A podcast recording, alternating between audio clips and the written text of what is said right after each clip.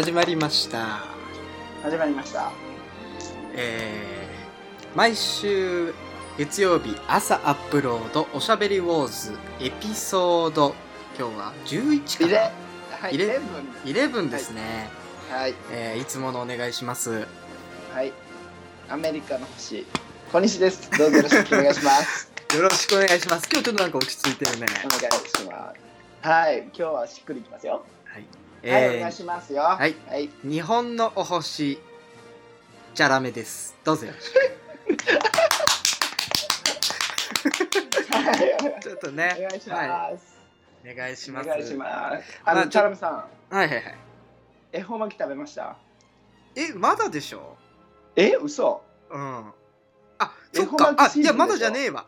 まだじゃねえよ。もうだ。でしょそうだ。食べてない。ほ食べるわけないじゃん。ら真顔真顔で真顔でもくもく。やったことある？これ。え真何顔でもくもく恵方巻き。いや真顔じゃねえけど。うん。ま真顔でで。真顔じゃないけどあるようん。恵方巻きは。え家族でそんなことしよった？うんうん。あの僕高校の時ローソンでバイトしてたからはいはいあのーローソンさまあ廃棄がすごいわけですよ恵方巻きって、うんうんうんうんうんうん。うん問題にもなってるけど今はい。でそれを食べた。あのバイト仲間と。食べてたね。あ今じゃあ罪をばらしたね。うん。そ何？それややっちゃいかんやつら。どういうことよ？え廃棄物ってバイトの子食べていいが？あのね場所によるんですよ。今は分かんないけど僕が働いてた時はその店長のうん。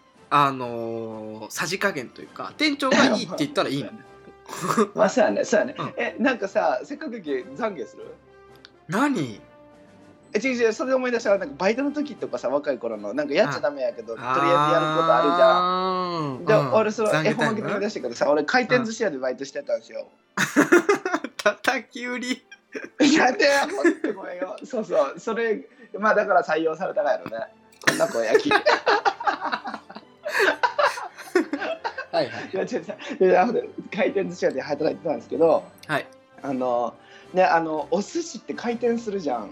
うん。でさすぐ乾燥して廃棄がすごいがそれで思い出したけど。うん。もう本当にねどんどん新鮮じゃなくなる捨てないかんなって。うんそうだよね。やろ？うだからさ捨てるのもったいないと思ってその捨てる廃棄のやつ超食べたってね。うん。だから回転寿司を流すようなやつ作るじゃん。で自分の食べたいものを流すんですよレールに。はいはいはいはい。である程度廃棄になるのを待つんですよ。うん。で食べるっていうことをやりよったんだけど。うんうんもちろん全然やっちゃダメだけどそんなこと。はいはい。でそれで調子乗りすぎて俺ね酢飯の匂い加減になるぐらいねもう寿司嫌いになったんでねそう調子乗りすぎて。お寿司ばっかり食べすぎて酢飯の匂い嗅いだけでもうおえつするってでもそれはあれだよ。幸せだよ。まさにね。うん。ぜ贅沢な悩み、贅ね、沢だよそれは。うん。贅沢な悩みだよねそう。だからあねそう。まあでもなんで恵方巻きの話しだしたかって言ったら最近ちょっとやっぱインスタもあってからさうん。みんながなんか恵方巻きみたいなのストーリー上げてるんですよ。はいはいはい。それで、まあ、ニューヨークにいるけど気づいたんですよ。ああ鬼が来るぞと。う んえ何？鬼？え？鬼なの節分？恵方巻きって節分の日じゃなかったっけ？えあそういう関連なの？あのーそうやろ？あそうなんだ。え？ちょっとナブ製のこと全然知らんやん。やばいね。恵方巻きに関しては全く知識なかった。うん。でもまあそれ見てこの人うんが本当シュールやなと思って、この人類はと思ってうん。すすすすり笑いしてたんですよ僕は。真顔で、真顔でそんな筒状のもの食べてる食べちゃってうん。ケラケラ一人で筒に入ってるっていう。でもまあ普通にうまいからね、まあねだから楽しく笑いながら食べましょうよって話よね。そうだね。もう真顔で 真顔で自向いて食べるのやめようやって感じよね。そうだね。笑おう。はい。しょうもないオープニングでごめんなさい。はいはいはい。じゃあ早速この行きましょうか。はい。あちなみに今日お腹大丈夫？そのお腹というか。あばらでしょ。あばら。あばらねついにね、ちょっとだけしか痛くないけど全然大丈夫あちょっと痛いんだ。ちょっと痛いがちょっと痛いけど ちょっとちょっとだけな時やっぱ感知してますよ。な。まあまあじゃあそんな感じでいきましょうか。今日もね。はい。はい。はい。じゃあコーナー読みますね。はい。えーニュースナブー。始まりましたよよあー本当にいい声じゃ俺俺もさちょっとちょっとやってみていい？あもし俺やったたあそううだよね。言ってみいくねうん。ニュース。ちょっと待って。ちょっと待って。え？ごめん通り過ぎて言えん俺これ。ごめんよ。やっぱやっぱチャラメさんじゃないとダメや。そうだね。なんで笑うんだろう。全然笑う場所ねえんだけどなうそやっぱり今ちょっとさいやえこんなんよく言えるねうんすごいわちょっといい声とさタイミングをそう見計らえたらもあそうだ。う笑いいや笑いにしかならん。ごめんごめん。ありがとう。も挑戦させてくれて。いいよ。じゃあちょっと早速読みましょうかね。はいはい。あの今週もねあの今回もねちょっと真面目というか、あのナブーニュースらしいニュースを、はい。ちょ日本のホットなニュースをね、い、ろいろジェダイ小西に伝えようかなと思って。じゃあちょっと読みます、はい。はい。えー嵐活動休止発表。リリーダー大野が17年6月中旬に提案。それぞれの道を歩んでは。ということなんですけどまあちょっと読みますね。本文ね、はいはいはいはいはいアイドルグループ嵐が活動休止することが分かった。27日、公式ファンサイトで発表された、えー昨年末から、えー今年末にかけ総動員、えー237万5000人に及ぶ全50公演の東京大阪名古屋福岡札幌5大ドームツアーを開催中、えー今年で結成 20, 20周年という節目の年の発表となった。リーダーの大野は大野リーダーのコメントは以下の通り。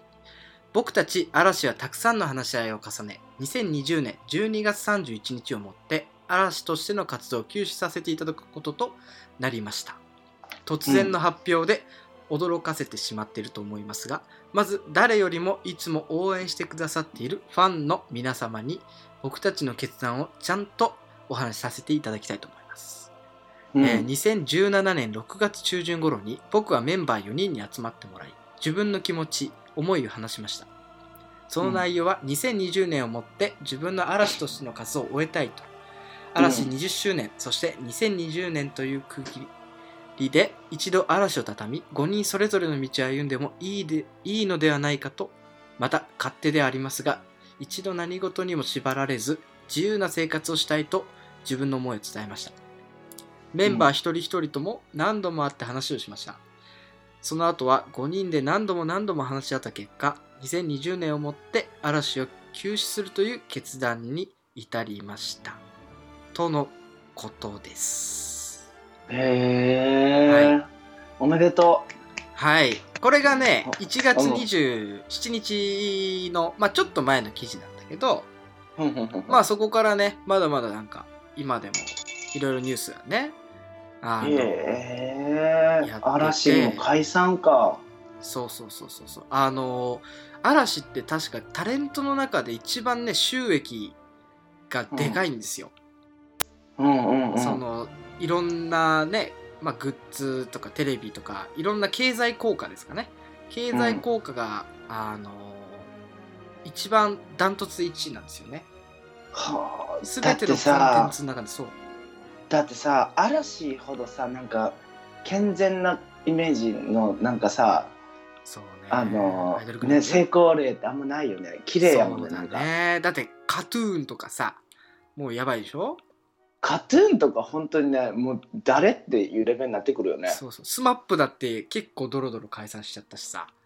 SMAP ね。ね SMAP の人は何しようがえっともうみんな個人でやっててえ？確かその慎吾ちゃんとうん。剛くん草薙くんと、うん。あとゴロちゃんうん。はもうそのジャニーズから抜けて、うん。あのまあ別でこ別でいろいろやってる YouTuber とかもやってるし、YouTuber やりゅうが？うん、だからほんと幅広くやってるよその人たちは。えなんかいいね。マルチクリエイターになったわけですね。あまあだからなんかいいんじゃないかなと思うよ。ほんと自由にいろいろできて。多分そっちの方が楽しいと思う。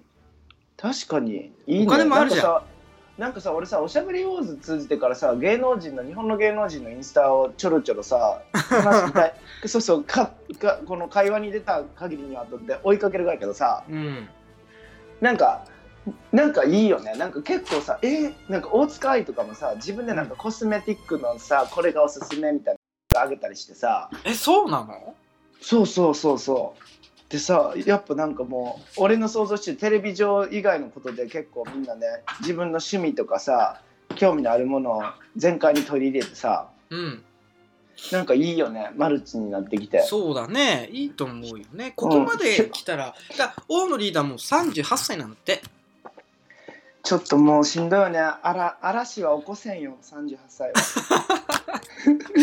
ああうまいこと言ったね。うん。ちょっとね落ち着いていきたいっていうのは分かるよ。しかもやっぱ大野リーダーって本当リーダーながらねなんかかっこいいわ。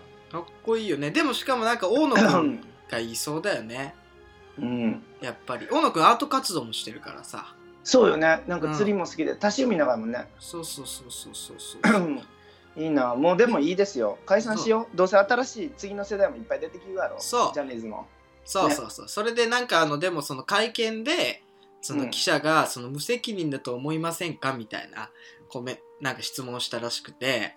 なんでよ？そそれはそれでなんかパッシングされだからやっぱそのほら多分ね、うん。その経済効果もすごいしだからまあ、ファンの人たちに申し訳ないっていう気持ちとかあとそのね業界の人たちここまでやってくれた人たちで、もうすごいお金を生むようになってそういう人たちに突然そんなんなって申し訳ないと思わないですか的な意味を多分込めたんだと思うんだけどね記者的には。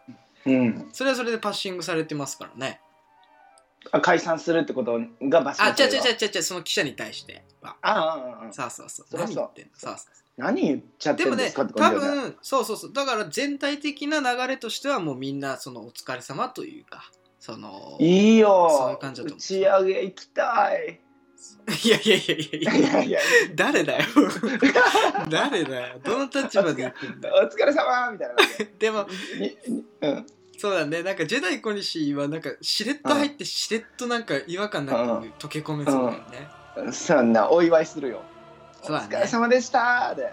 そうだね。さ2000年にだからさ結成したのかな？2000年で20年結成で2020年をもってやろうん。もうなんか時代を象徴していいよね。いいよ。ね俺ら世代まっしぐらいよねそんなの。そうそうついについに2000年に突入みたいな。カウントダウンボーンってね生まれたわけやもんね。そうそう。あらでこの間起こすぞって、うん。この間さこの話をしててさでなんか結構なし、何人かさその、うん。2020年のさオリンピック、うん。東京ね。うん。で結構その嵐が歌うんじゃないかってこういう思ってた人もいたらしいんですよ。うん。だけどまあ嵐がなくてじゃあ誰になるんだろうっていう話も出てて。もうさなんか YouTuber とかにやらしたら、あ逆に？うん、あのしかもちょっとじて底辺 YouTuber がよくない？そうそう。だから時代はもうなんかそういうメディアじゃねえみたいな。俺らでやっていくぜみたいなさ。あそあそしたら押したい人いるなえもしかしてあの人？そうそうロボット星人みたいな。ロボット星人じゃなくてあの自作であのコスプレ衣装を作ってあの 誰だっけ？名前名前名前だっけ？いやもう忘れちゃったから忘れよたね、うん。うん、ごめんごめん。忘れてしまんきそれインスタであげあげようね。あそうだね。それは上げていただいてみあげてこんなも多分うんうん。うん。名前忘れた。でも検索するわ頑張って。そうだね。でもまあ、まあということでそうとりあえずそれに関してはもう本当にありがとうございますしかないです僕は。うんおもう感謝、疲れ様だよね。なんかいろいろやってほしいよね。うん、今夜はちょっと聞いてみますねあのデビュー曲「嵐。ああそうだね。スタンドアップの曲とか聞きたいな」やっべえなうん。ついスタンドアップって本当いいドラマやったよね。いいよ。本当に。俺が見た数少ないドラマの一つだからねあでは本当にさ思春期のさ青春をくすぐるよね。すぐるよ。いやメンツも今思えばめちゃめちゃ豪華だからね。豪華やね。ああ小栗旬と二宮君と山 P とうん。あと成宮君え？そう。成宮君どこ行った？今アメリカにニューヨークにいるらしいよ。あそうなのや。うん。ちょっと電話してみる。うん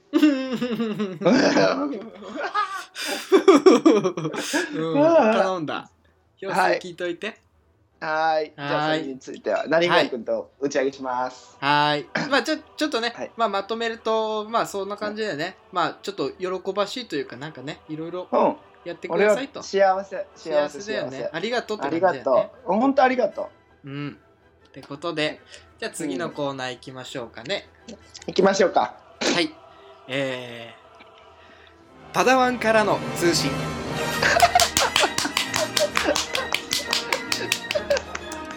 ありがとうございます。本当によく言えるよねその感じで。尊敬する。もう俺が俺が俺がおかしいのかな？こんなんでさ、めっちゃ笑ってしまうのは。それともまあでも俺ら二人ともちょっとダメなのか。おかしいがかな。二人とも？いや俺ちゃんと読めてるじゃないいや、違う違う違う違う違う違う。そんなにちゃんと読める人もなかなかおらんって。あ、あ、そういうことその、僕がすごいちゃんと読めてすごい人で、これ、君は、あの、笑いすぎておかしい人ってことそうそうそうそうそうそうそう。こんなに、まあ、ね、よくそんなに言えるね。そううん、なんか尊敬する。俺だって絶対ぶち爆笑してしまうもん。そんなの。まあ言うても11回目だからね。あそうかそうか。11 回目でまだ笑ってるの方がやばいだろ。ね確かにそうやね。本当ごめんなさい。じゃあもう早速いきますよ。行きましょう。お願いします。はいはいはい。えっ、とね前回ね読めてないのが結構あるんでそれをね、はい。振り返っていきたいんですけどえっとパダワンネームポンディさん、ポポンディさん。ポンディさん。はいえっと小西さんチャラメさん こんにちは。こんにちは。はい。はいこんにちは。えっと先週まで忙しく聞けてなかったので今週、エピソード789と贅沢に3話連続で楽しく聞きました。幸せですよ。ね嬉しい本当に、はい。豪華ね789とね俺らのこれを聞いたわけで、はい。もうお腹いっぱいやね。お腹いっぱい。うん。ありがとうございます本当。で質問です。はい最近下の奥歯が親知らずのせいで虫歯になり抜きました。その後ご飯を食べている時に思ったのですが小西さんとチャラメさんは食べ物を食べる時左右どちら側を主にして食べますか？はあ。ちなみに私は右側派ですというああ。なるほど。うんいいよねこのね。これこういう質問いいね。こういう質問いいですねこれはねあの、うから体と心がこう一つになった時に起こる感情っていうね。そ すそごいんな惚れる？そんな惚れる？うん、ね、俺これ読んだ瞬間にもうファッションすごい感じてしまった。感じた？意識がねそのね、アクシデントにおよってその意識がね活性化されるわけですよはいはいはい。虫歯になってちょっとあれで抜いてちょっとなんかい普段と違うなってなった時にハッてなるわけよね、うん。右と左側どっちで主に食べてたかなってこの疑問が起きたわけですよね。うん。いいよね。もうフファッション。こんなん俺これで多分ねあの、うん。評論記喋り続けれる。まあ、これに関してはあのもうストップしますけど、うん。えっと チャルちゃんどっち派ですかね？あ右か。左かこれはねうんあのー確実にねうん。右だよね。右か。右だよね。やっぱり、うん。だって、うんうん。みなんかさやっぱり僕右利きなんですけど、まあ、うん。大抵の人右利きじゃないですか、うんうんうんうん。でやっぱ右利きだと何をするにも右だよねイメージ。はああそういうことか。自分の生活においては何するにもやっぱ右右基準になっちゃうよね。えちなみにさあのうん。ドアのさ、あうん。の覗き穴覗く時右目？はは右目。あ右目だからあでもそう。うまあ本当だから右基準でん、うん、あの行くよ。そこは。そうやね。噛む時右か。俺もね、うん。多分噛む時右。だから一緒でしょ？だから僕と同じ理由だよねだからもう右基準でしょ、右手右右右やね。そうやね、うん。全体的に右、やっぱなんか強いよね右の方が絶対。うん、だから俺ねあの証明写真とか撮る時もね右肩のね下がり具合すごい。あ右肩下がってんの？逆に。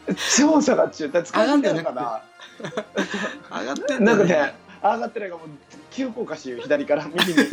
シューンって。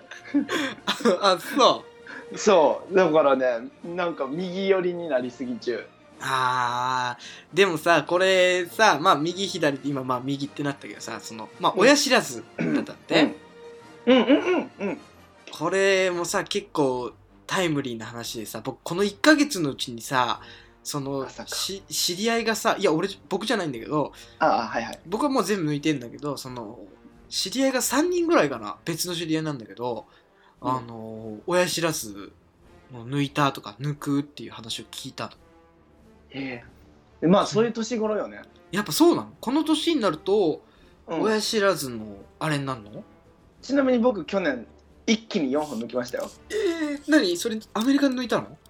違う違う違うあの帰国のタイミングで。あ帰国してきつあやばいやばい俺多分親知らずめっちゃ早い気がすると思って、うん。でもこっちでさ保険機関来さ歯医者ってアメリカで、はい。はいはいだからめちゃめちゃ高くなるき日本に帰国した時に抜かないかんと思って親知らずって普通1本ずつ抜くがね。うんでも俺時間ないきさ。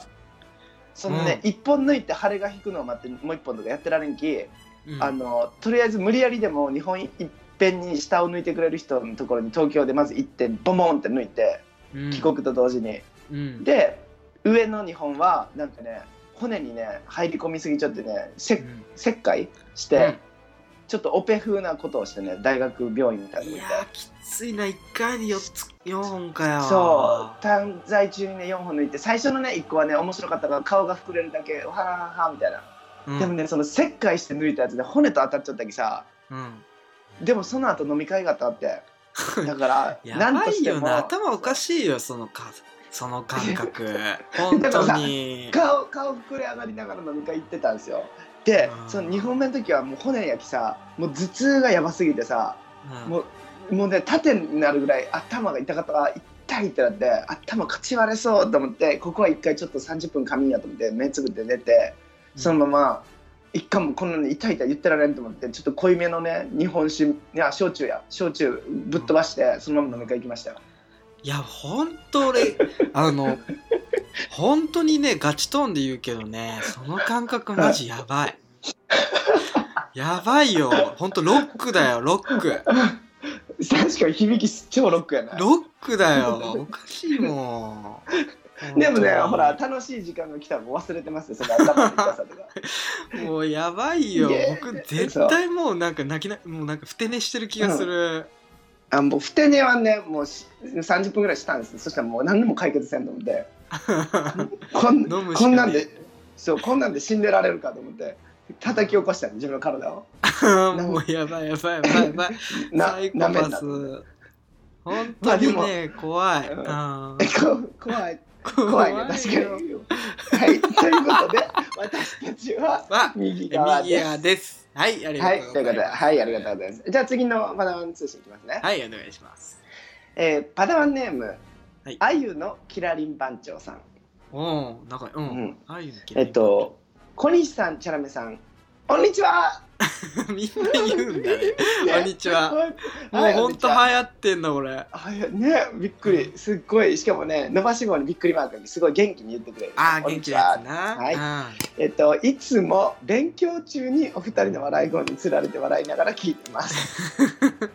あんまり良くないの。勉強中にだってこんなやかまましいさ笑い声聞こえて大丈夫か ね勉強中な。にすごいよね。いろんなやっぱね状況で聞いてくれよね。しはいいはいありがとうございます。えっと、先日年を超えたかと思えば、もうすぐ1月も終わりですね。うん時の流れの速さが身に染みます。すいません、もうちょっとこれ2月になっちゃったんですけどね。そうだねちょっと溜まっちゃったね。ねうんはい、えーそんなこんなでお二人に質問です。はい小さい頃の夢って何でした？あね、らあららセンチメンタル？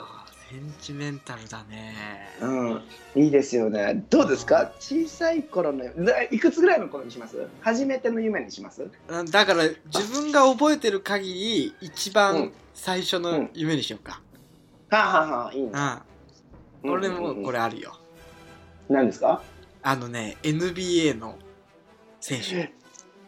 え？何歳の時？えっとね小学校1年生かなえー、結構夢持つの遅いね。すいません。いやいやいやいや。そうなのえなんか幼稚園児とか？幼稚園児で持ってますよ。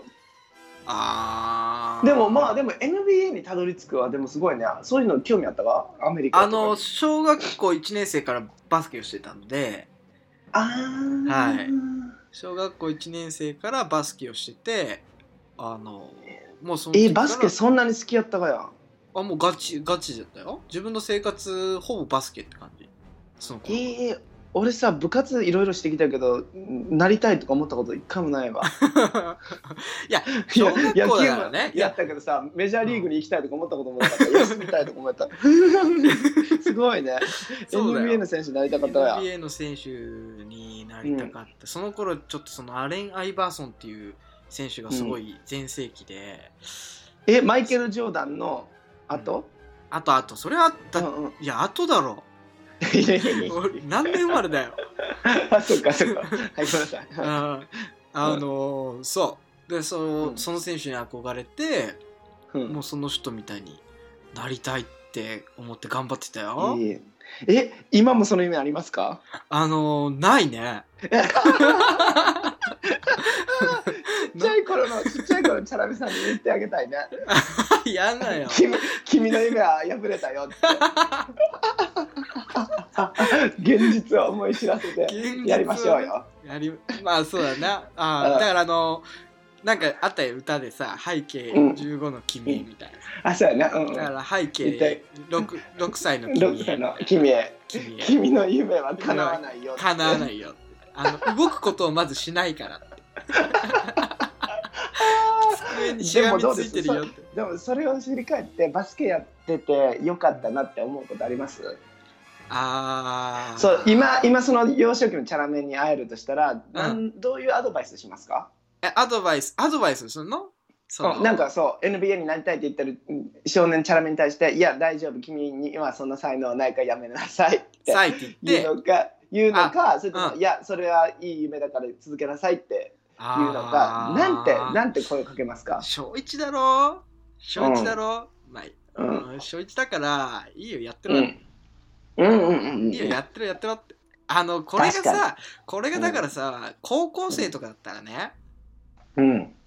ちょっと言うかもしれないよ。たた叩きます？ぶったたきます？町田高校みたいに。高校生でさ NBA 選手って言ってたらうん。さすがにお前ちょっと考えろって廊下呼び出してから そうそうそう。た体体罰してから。未来の自分にさ 廊下に呼びんの？そうだよ。で体罰してで みんなあの高校時代のチャラメさんが友達にインスタに上げるように言って炎上させますよ。やべえわやばいわ。で都知事が残念とコメントしますねしかもその時期 mixi だわ。あそうや mixi や。えー、 mixi 懐かしい。ちなみに mixi の名前何でしたか？えっとねなんだっけな、なんだったっけなちょっとその頃ギャルをかぶれてたからはいはいはいはい。なんかそんな感じだった気がすんだよな。ギャル関係のなんか名前取ってた気がする。うん。はえー僕ちなみにずっと覚えてるんですけど mixi そんなやってないんですけどいはい。mixi もモバゲーもあの名前は高田の馬場でした、なんでだよ。意味わからんよ、ね、意味不明なんだよ。違う違う違う。その時俺高知におった上がって。うん。で高田の馬場って場所があること知らんかったの俺。うん。東京のこと知らんき。うん。すごいね。でさ俺ず高田のそうあで憧れの名字馬場やったかってね俺。馬場になりたいってずっと言って、はいはい。でなんか馬場馬場って打ちまくったら勝手に自動変換で高田の馬場になったって。で運命感じてずっと高そうそう運命感じてずっと高田の馬場なるでした。ほどね。えでちなみにどうなんですか？あちっちゃい頃の夢？うん。えっとねちっちゃい頃の夢はですね虫です。え？あのえ？え？え？虫に虫になりたかったあ俺。虫になりたかったの？そうそうそうそう。あ虫に関するなんか仕事とかじゃなくて虫になりたかったの？あそうだよ。普通に虫になりたかった俺。あそう。だから5歳ん？4歳5歳ぐらいの時に本当に虫とか生き物好きすぎて俺ずっと虫になれると思ってた。そう本当に。であのその時ね あのカエルがさオタマジャクシからさうん。足が生えてカエルになるみたいなさ変化していくじゃん。うんうんあの変身がすごい俺の中に取り付いちゃったってなうんうん。だから俺ある日あんな感じで変身して違う姿に生まれ変わるもんやと願いながら寝よったら。そう。ああ虫か。そう。しかもね俺ガになりたかったってね一番の希望第一希望はガだったの？ガそうガやったかった俺ねもうガねガガを近くで見たことあります？ないないない。あまあまあ捕まえたりはしてたよ僕は。うんえ顔見たことあります？顔何モスラみたいなやつだろ？だから。う。ん。ちなみに蝶々の顔見たことあります？すっごい真顔で、真顔でやって。あると思うよ。間近で間多近で。分多分ね。蝶々のね顔ってね意外と結構怖いんですよ。怖いよね。なんかねうん。感情がないがって。あ蝶々は。でねなんかストローみたいなねチュルチュルチュルみたいな、ね、口があるわけ。ちょっとセクシーなんだけど、なんかすごいね吸い取られそうでちょっとねえーってなるわ。うん。でも側ね近くで見たらなんかパグみたいな顔しよってなんかね愛おしがなんかねクリクリしちゃってねちょっと眠たそうな顔しちゃうあそうあだからガにね恋をしてね僕ちなみにちょっと最後のこと言っていいです？はい。あのねちっちゃい子ね超でかいガ捕まえて僕それ恋に落ちたんですよ、一生こいつと一緒にいたいと思ってうん。羽をちぎりました。は？えどういうこと？あ飛ばないでって？そうそうそうそう。やばい。でも飛ばないでほしいと思って羽をむしり取って芋虫みたいにねちょこちょこちょこちょこ歩く感じにして体の上をずっと這わせてました。うーん。でその子がね死んでしまうんですよやっぱすぐ。あそそう。やっぱ餌がやっぱ餌が何かわからんじゃん。うわかんないね側。そう。植植物とか食べるがいいのにさ俺の体の上にしかおれんきさちょこちょこ そう。餌食べれんなってさそう。死んでしまってそうだから自分でね罪を感じたっていう。ちょっとやばいね。俺なんかちっちゃい頃ずずっとそんなことしよった。ごめんなさい。あちょっと最高だね。ねあそう考えたら俺健全だわ。ほんと健全ね。うん。しっかりごめんよ。それ何？ななんんかだから、あのじゃあ5歳の君へ歌うとしたら、なな何？どう歌うの？あ5歳の君に背景。背景自身ごなんだっけ？背景あ背景えっと。5歳の君へだね、そうやね。うん。えっと言うとしたらよ。アンジェラシうんョー、うん。あのアンジェラ・ショーがう歌うとしたらよ「Keep うん going」って感じよね。続けて続けてって感じ やりきっちゃってって感じ恋しちゃってって感じ虫に恋しちゃってよって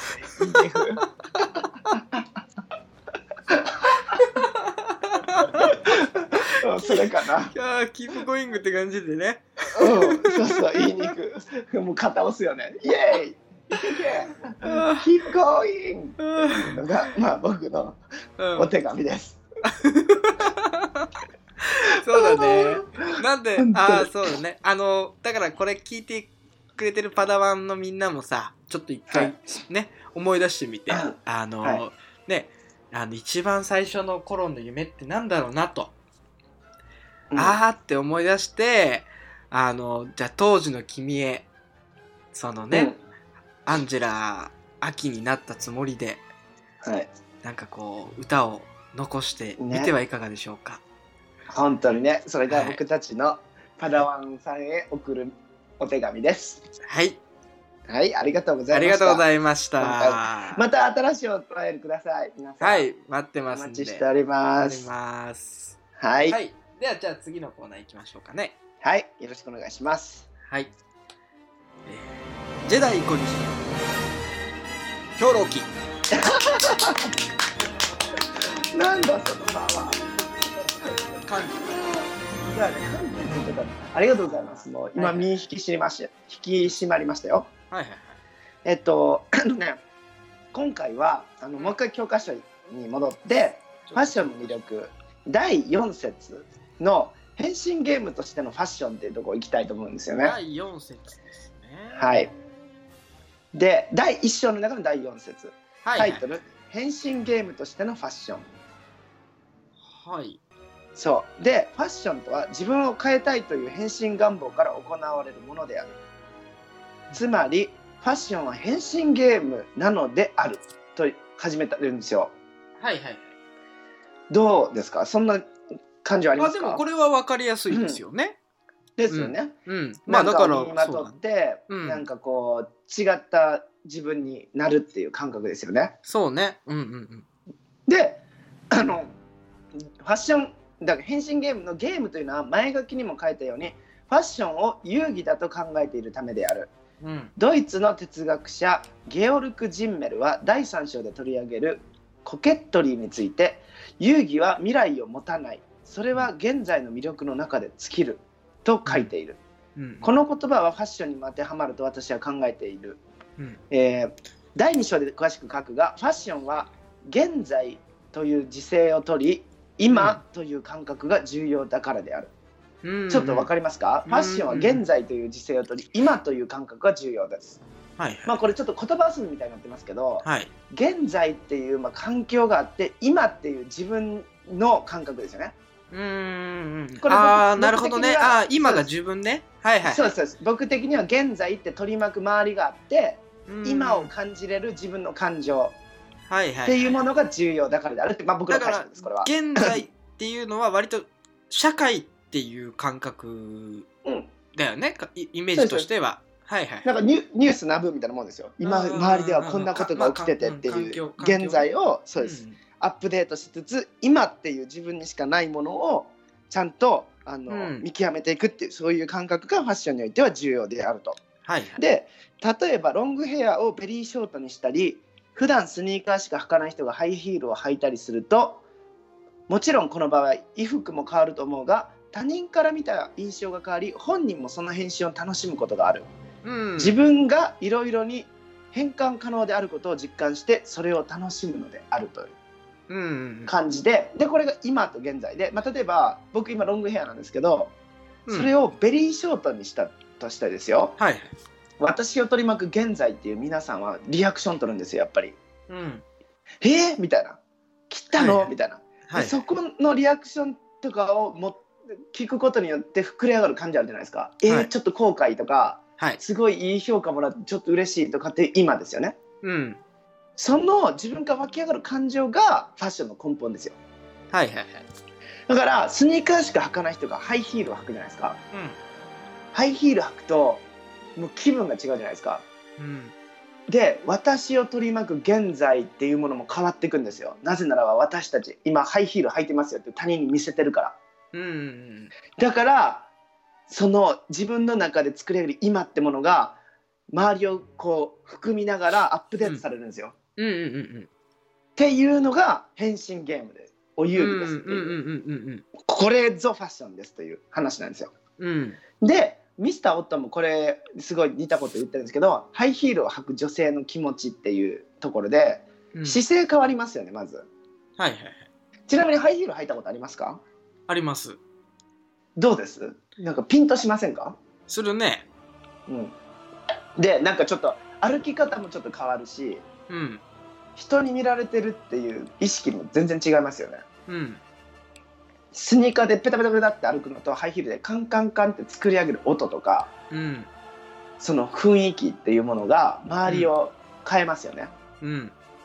でそのミスターオート見てるんですけどハイヒールっていうのは一番ファッションそのモードな部分うん。あのハイファッションなモードな部分を体感するのに一番早道な体験することのできるツールであるというわけですよ。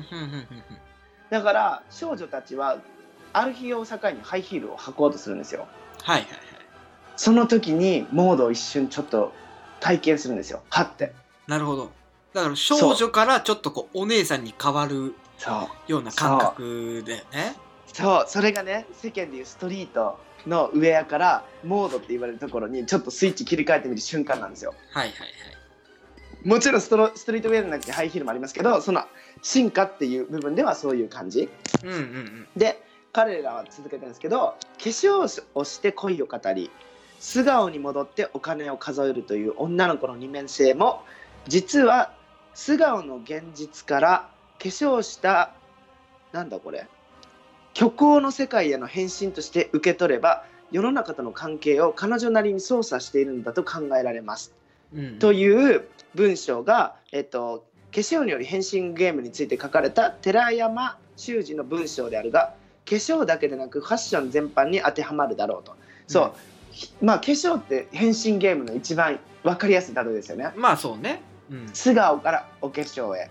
はい。っていうので素顔に戻ってお金を数えるっていうので、まあ、例えばねこれ多分キャバ嬢にすごい当て当てはまると思うんですけど、ね、化粧をしてね仕事したりとかしもするしで素顔はねやっぱりお仕事だからうん。素顔な自分で貯金のね通帳を見たりっていうねそういう二面性みたいな変身ゲームでこう戦いをするための武装の化粧みたいなさはいはいそういうやり方もあるじゃないですか。はいでそれを自分であのコントロールしてると。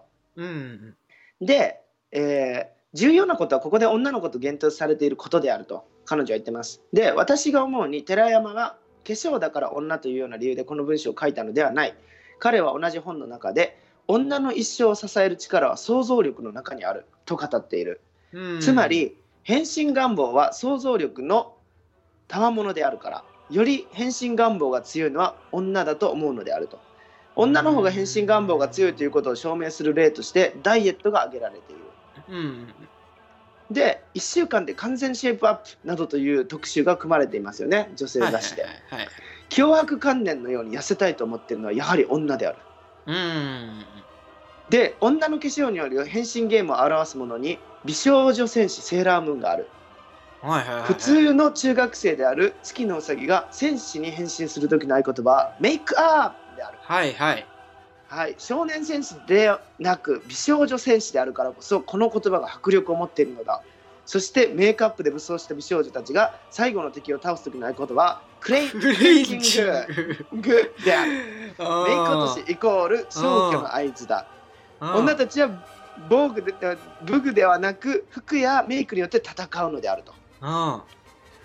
でそのプレイの快感にリアリティと夢があるためにセーラームーンはあれほど言ったのしたのではないだろうかということです。あーなるほどね。いいね。なんか今回特にすごい面白いね。面白いし分かりやすいよね。ファッション知らない人とかでもあーってなるような、今うん。場所にいるよね、そうだからさだからファッション語る上でさアニメでできたじゃん、なんかこのだからおしゃべりウォーズって結構いろんなねことランダムで語るけどね。結構ファッションってツボをついたところの中で、繋そうそうそうそう。結局ね。そう。だから僕は常にナブ星でもパダワン通信でもうん。すごいねこの文章でああなるほどっていうことを勝手に僕妄想してるんですよ、うんうんうんでこのセーラームーンとかってさ美少女戦士ですよ。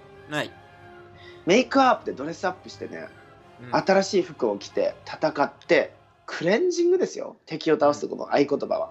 うん。うんで消去するんですよ敵を。はいはい。シュッて、はい。だからそれがこのリゼクションとアクセプションってまあこっちで僕ずっと研究してるんですけどその受け入れられるのか拒絶されるのかっていうのが、まあ、ファッションの大きな、うん。あのアクションなんですけどはい。これがまさにそうですよね。メイクアップしてそこに受け入れられるか戦いますよね私たちは勝つことができるのかって。で最終的によ弱いというか自分のテリトリーに必要のない敵をうん。消去するわけですよ、うんうんクレンジングって言って消し去るわけですよ。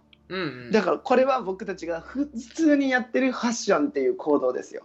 うんうんうんうん。そうだからセーラームーンは本当にファッションアイコンですね。そうね。あの、うん。結構でもこの記事に関してはその、セーラームーン自身がまあうん。この言葉でもあるように当時そのファッション性と結びつきが高いって放送当時言われてたんだけどえ？そうそうそうそう。だからよくあの今セーラームーンを思い返してみるとすごいね、女の子たちの服装が毎回違うんですよ、アニメって基本的にキャラクターの服装って大体一緒なんだけどセーラームーンに関しては、あのねほぼ違うんですよ。毎週服装が。でおしゃれなのすごい。そうなのや。そうそうそうだってね普通キャラクター一緒やもん。だってワンピースのルフィとかね破れたタンクトップと半パンでずっとね。そうそうでしょ？そうでしょ？ょでセーラームーンってだからまあこのメイクアップってあるようにその、うん。まあ、メイクアップもまあ、洋服も要は女性の女の子たちの、まあ、戦闘服というか現代のねっていう感覚で描写されてるからだから今言ったことって本当セーラームーンだなと思うよ。そう。女の子の武器。服もメイクアップも武器。何者にでも3分でなれるツール。ファッションってっていう感覚。そうだね。うん、いいいね。この文章本当いいよね。やーいいっすよね。今回は分かりやすいしさ、ね。うん。だってダイエットが究極的なファッションですからね。そういうのってさ、あん。うんまあんま意識せんじゃん。しないし私ダイエットしてるイコール私ファッションみしてるとは思わんじゃん。でもダイエットは本当にね、ファッションやけね、そうね。うん、メイクアップもメイクはメイクダイエットダイエットじゃなくて一つのファッションっていうねうん。変身ゲームの中にありますからね。そうだね。だからまあ、うん。皮膚皮膚自体もさ人間がまとってる衣の一つでもあるからさ、まあよくはその皮膚自体をこう変えていくっていう感覚で言っても、まあ、ファッションとして捉えられるところでもあるわけだから、うんうん。まあ、今回はすごくいいですよね。だからこのなんかね最近ちょっとこの教科書をねすることで多分ねパダワンさんもねちょっと感覚がつかめてきたんだと思うんですよ。はいはい。でねおお便りが一個来てるんですよ。うん。あの前回読めなかったんですけど第10回目の放送おめでとうございます。あすみません、はい。お二人さんこんにちは。こんにちは。はいはい。はい第10回目の放送おめでとうございます。はい風船、ありがとう。風船。はい。はい。風船いただきましたえっ、と、はい。毎回毎回大変笑かしていただいてます。はい。えー今回は質問というよりは疑問なんですがジェダイ小西の兵糧記で服を着ることで自分を知る。さらに心地よさもあるとおっしゃってました。うん。日本ではよくおしゃれは我慢だ。なんて言葉をよく聞きますがうん。日本のファッションはやはり世界に比べて遅れてるのでしょうか？言うね PS ジェダイ兵糧記の中で構いませんのでこっそり教えてください。テヘペロジェダイネーム横から口出すうんだあ レジェンドじゃないですか。レジェンド。本ダスベダさん。そうだからさ嬉しいよね。だからさ横から口ダース・ベイダーさんすごいね。ファッションにすごい興味出てきてますよね。なるほどね。あでもこれ目的としてはいいんじゃないですか？嬉しい。本当嬉しだからさおしゃれは我慢だ。なんて言いますね。その言葉すごい忘れてましたうん。ちなみに僕これね発信したのベッキーだと思うんですけど違いますかね？えなんで？なんで？え覚えてる？なんかさベッキーが若いところってファッションアイコンっていうかさすごい奇抜な私服しとってさなんか携帯あのババカ系やったっけ？バガラケーな？何？ガラケーや？ごめんごめん。いやばいよ。やばいね。ガラケーガラケーにさありえんぐらいストラップつけてさうん。体ぐらい。ベッキーなんだ。わかるそうそうそう。カバンとかにバーってつけまくってでもね絶絶対ないよ。それは。ベッキーがおしゃれや我慢って広めた人でもない。違う違う違う。違う違う。聞いて聞いてでそれでそんなクソでかいのつけたりとかなんかショーパンかなんか流行っててショーパン冬でも真冬でもショーパンとか履いたりとかしよって。うん。でなんかテレビかなんかでなんでそんな重たいもんぶら下げてるんですかみたいな、うん。なんで冬なのにそんなもん着てるんですかっておしゃれは我慢ですってなんかすごいね。うんキャピキャピしながら言いよったがそうベッキーが。あそれがね俺すごい。えもしかして篠原智也やったっけ？それ言ったらいやベッキーのはず。ああまたあのちゃんと あの調べていただいてあのまた謝罪文もねしていただいてはい謝罪文します。ごめんなさい、はい。でもまあそんな感じで、はいはいはいおしゃれは我慢だって言いますよね本当に。うん言うね。どうです？そどうです？それに対して。あのーそうだね。僕が最初に知ったのは僕も何かでおしゃれは我慢だって、うん。あのー知ってそれが中学生ぐらいかな初めて聞いた時に、うん。あ、うん。ってことは僕は当時パーカーが好きだったんですよ。うんうんうんうん。でパーカーが大好きでで真夏日にパーカーを着てたんですよ。うん。お祭り行った時に。でそれで家帰って母親に「なんでパーカー着てんのこんな暑いのに」みたいな。うん。言われた時に「いや俺僕があのおしゃれは我慢だ」って言ったら「いやうん。それは違う」って言われたの、うんうん。それがでも僕の中で今でもずっと頭に残っててまあだから僕も疑問なんだよね。おしゃれは我慢だって。え何が、どこ何が我慢なんだろうって。どこまでが我慢すべきおしゃれなんだろうって。それはねあのごめん。僕もね答えが出てないんだけど。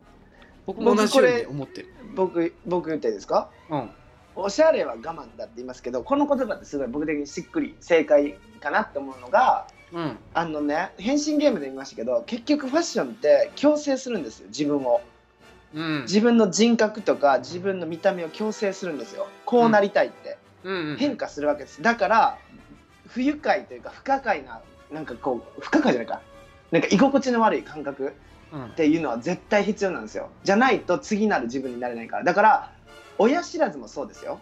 うん。健康面的な面で抜くけど基本的に体改造してますよねうん。体がチェンジしてるわけですよ。変身してるんですよ、次の自分にアップデート。その時って痛みを伴いますよね。うん。でふうーってなんか不愉快なこう感情もあるじゃないですか、はい。うわ食べづらくなっちゃったなとか。それですよ。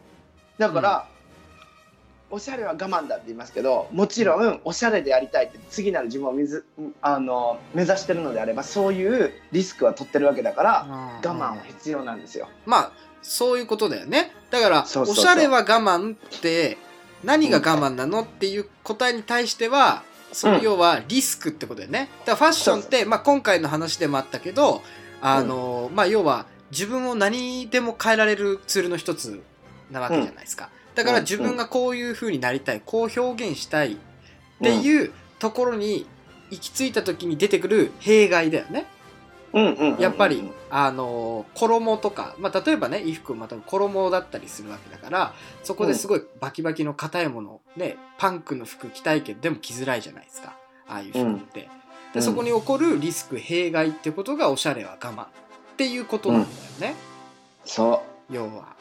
そう。だからしっくりきますよね。うん。まあもうでもう一個あったよね今ねちなみに日本のファッションはやっぱり世界に比べて遅れてるのでしょうかってことですけどうん。どうですか？いやまあそのさファッションってさ何が難しいってお遅れてる遅れてないみたいな。うん。その感覚ってさなかなか一重には言えないじゃないですか。何をもってファッションって進んでるか遅れてるかってなかなか難しいと思うんだけどうん。そのファッションにもさいろんなやっぱジャンルがあるわけで、あるねうん、難しいと思うんだけど、僕はうん。そのまあ遅れてる遅れてないっていう感覚とまたちょっと違うかもしれないけど僕からしたうん。らその盛り上がってる盛り上がってないの感覚なのかなと思って。フファッション先進国と後進国の違いって。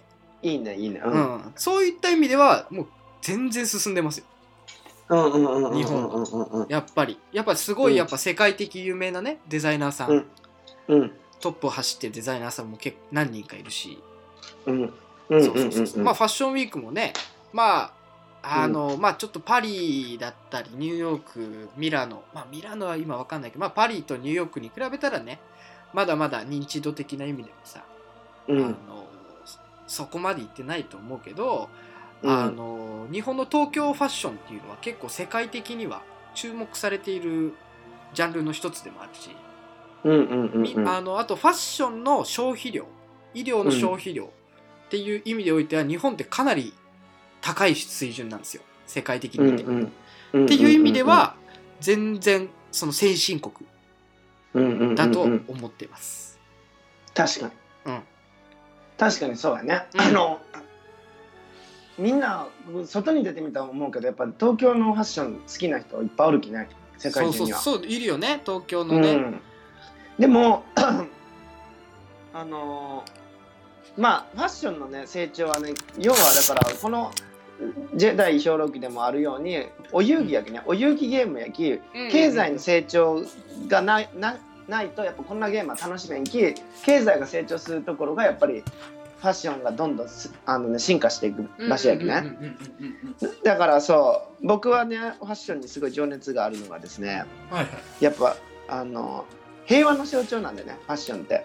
うんそうあのね結局ねあの豊かさがないと心に豊かさがないとファッションなんて楽しめないですから、ね、そうね。そうだからファッションを盛り上げるってことは平和をこう続けていこうっていう活動につながってるんですそうだね。そうだね。平和の象徴でもあるね。ファッション産業は。だから日本は平和ですよ。だから結構進んでますよやっぱファッションは。うん。だから皆さんねファッション盛り上げていきましょ盛り上げうじゃないていきましょう。とそうもうね戦争がやってくるかもしれませんよ。そうだファッションなんてやってられるかとかみんな言い出したら。そうだね。だからまあ僕らもそうだけどパダン聞いていただいてるね。パダンさんも一回自分のクローゼットをこうバーって開けていただいて全部バーって見ていただいて、うんうん。あ僕って私ってあなんか服楽しんでるかねみたいな。うん。ちょっといいね。うん。いいね。ほんでもし捨てないものあったらちゃんとお墓作ってくださいねあそうね。あのちゃんと。なんかでも一回企画でやりたいですね。そのうん。あのおしゃべりウォーズのさうん。ちょっとこう、うん。パダワンさんのいらない服を集めて。うん。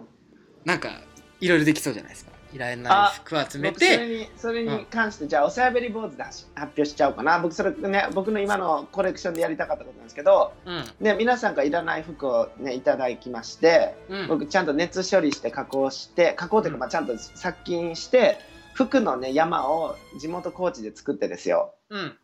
そこで私はキノコを栽培したいと考えていますので はい。あれそれででもちゃんとは栽培したキノコをうん。食べるまでいく、あもちろんパーティーしますよ。皆さんキノコパーティーしますよ。それはいいね。あそれはいいね。あのでこれでい衣食衣食住を体感してもらうんですよこれで。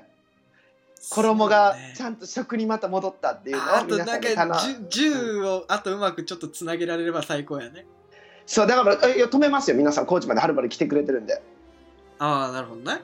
そうそうそう。であのその育ったキノコであのちゃんとねあの素材になるんでそれで僕あのほらベッドみたいなねのもちゃんと作りますよ。